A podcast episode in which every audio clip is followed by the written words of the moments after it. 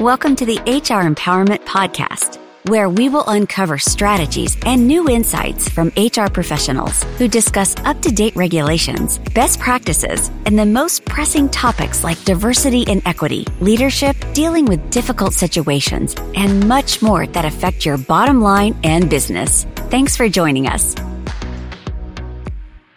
Hey everybody, Wendy Sellers here, the HR lady. I am here today with my co-host JC. Hey Wendy, JC. It is a pleasure to be back. How are you today? Bright and early on our side over here. I am doing fantastic. Uh, we have an awesome guest here, an international guest, Stephen Short. Hey, Stephen. Hi, Wendy. How are you? Welcome to, uh, thank you for having me on the show from Dublin. Yeah, thank you. You're one of our first international guests. We've had a few others, but we are so excited to talk to you because, you know, over here in the States, um, which is where JC and I are, I'm in Florida, JC's in New York. You know, we te- tend to forget that the rest of the world exists. and it's an American and, and yet, thing. and yet the American culture has such a massive impact on everybody else as well. Yeah, it really does. So I was so excited when you and I connected so that I can get an international perspective on what we're going to talk about today, eh, which is a really big, meaty topic. But generally speaking, you know, unlocking employee engagement, retention through effective leadership development. And that's so blah and big really want to zone in on what, what you do as an entrepreneur, a keynote sp- speaker, and an expert in succession planning, which boy, oh boy, does so many companies need help with that. They're like, succession what? Career mm-hmm. guidance, coaching? What is that? So tell us a little bit about yourself and how the heck did you fall into this? Uh, so I've actually grown. I didn't fall into it. I've grown up in it. So um, this business was uh, a family business, which I bought out and I've been running now uh, for a couple of years. Uh, so my father is an occupational psychologist, uh, and my mother and my father were both secondary school teachers, high school teachers. That's how they met, uh, and they started this business which was a mixture of career guidance for individuals. So we'd use personality profiles and assessments to help people find the right career for them. And on the other side, we help companies with selection using personality profiles again for the ideal candidate. But we also uh, are the distributors for a large number of assessments and support materials for HR managers, for into companies for looking to develop their teams and into schools and people with special needs.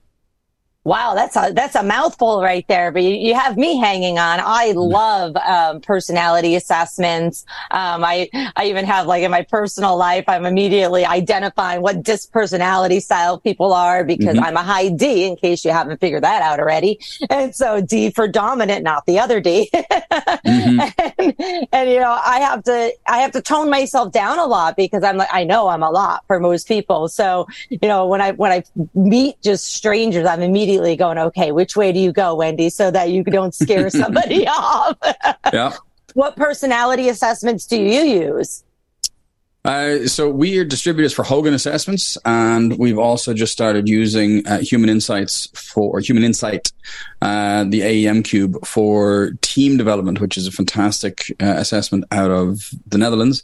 But we're distributors for Pearson, MHS, PAR, all the the big publishers. Uh, and I've used, I mean, probably like yourself, I've done Myers Briggs, I've done the Jungian types, I've done Strengths Finders, I've done DISC, I've done Enneagram, I've done, like, I've done them all to, to understand them all. Uh, and the one that we use in companies all the time is Hogan. That's awesome. What kind of uh, companies do you consult with um, that are, you know, probably begging for your help? I would assume because of retention issues, number one, correct? So retention issues. What? So for the selection side of things, we sit down with the client to actually figure out what is the type of person they're looking for. So we don't do it's not general staffing or recruitment where we're mm-hmm. we're dealing with the, the masses of people.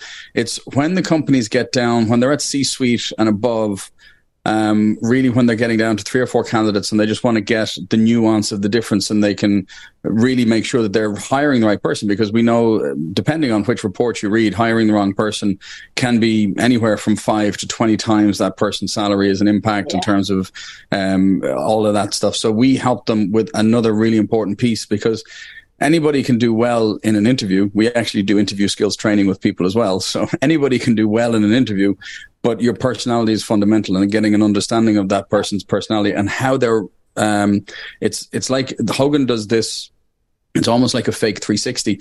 It's how you're likely to be seen. So it's your reputation, not your identity. Uh, most of the assessments are about how you see yourself.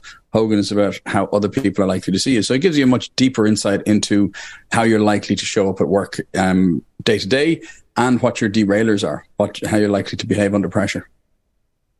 Yeah, absolutely. I, I, I was, uh, I'm reading an article on neuroleadership.com. I'm sure you've heard about uh, that website and, mm-hmm. and that organization. And you know, it's surprising to me that lots of companies use personality tests for hiring decisions, but it's really shocking to me how many people, um, especially smaller companies that maybe don't have an HR department or savvy HR department, they use it as the as like the only you know decision maker. Mm. And I'm like, oh, you're getting yourself into such hot water there, not just legally, yeah. but like don't be using an assessment. You, you still need to manage people and train your managers. So do you do training, um, on to train managers, not just HR of like, Hey, this is what it means to have this personality or that personality and, and what would work yeah. best in your organization? we do for the training. We tend to be the we tend to train the HR people in in how to use Hogan for coaching, how to use it for selection. Um, but also, I mean, I've I've done quite a few leadership academies um, in organizations, and we talk about different things in terms of leadership, leading yourself, leading others, crucial conversations, time management, uh, coaching and training, mentorship, all that kind of stuff. So within organizations where we can run those in house. Um, for family businesses, uh, I'm setting up, uh, I have set it up actually, the Next Entrepreneur Academy to train the next generation of entrepreneurs in leadership. Um, nice. who are, if they're joining a family business. And then I have the other one, the Future Leaders Program, which is for ostensibly at the beginning it's for people who are in family businesses so it has to be a certain size to be taking in enough people from outside the family into leadership positions but it's like um, a leadership academy for people to understand that context of that culture as well yeah family businesses have changed so much or they need to if they don't change they're not going to be around and um, mm-hmm. i know you know it's it's the backbone of, of the world as family businesses and entrepreneurs but so many um, people start a business because they're passionate about cookies or whatever it might be but they have yeah. no clue how to run the business behind the scenes and so i see a lot of their kids going to college and then coming back and saying okay now i'm going to run the financial side of it even though i'm not passionate about cookies or whatever it is it's it's um it's a catch 22. Things have changed a great deal here in the US and I'm assuming probably in Ireland too, where, you know, corporations take over and they push the family businesses out. So thank you for helping those family businesses. They're probably, you know, begging for your help at this point in time. With that said, how can people best reach you? Um, so at the end of our podcast series, they can reach out to you.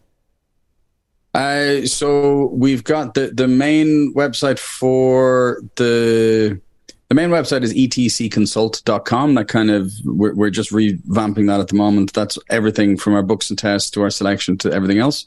Um, for the selection side of things, it's talentselect.com. And for the family business side of things, it's successfulsuccession.com. All right, um, awesome. I'm Thank writing you. a book at the moment called Build a Killer Family Business Without Killing Your Family.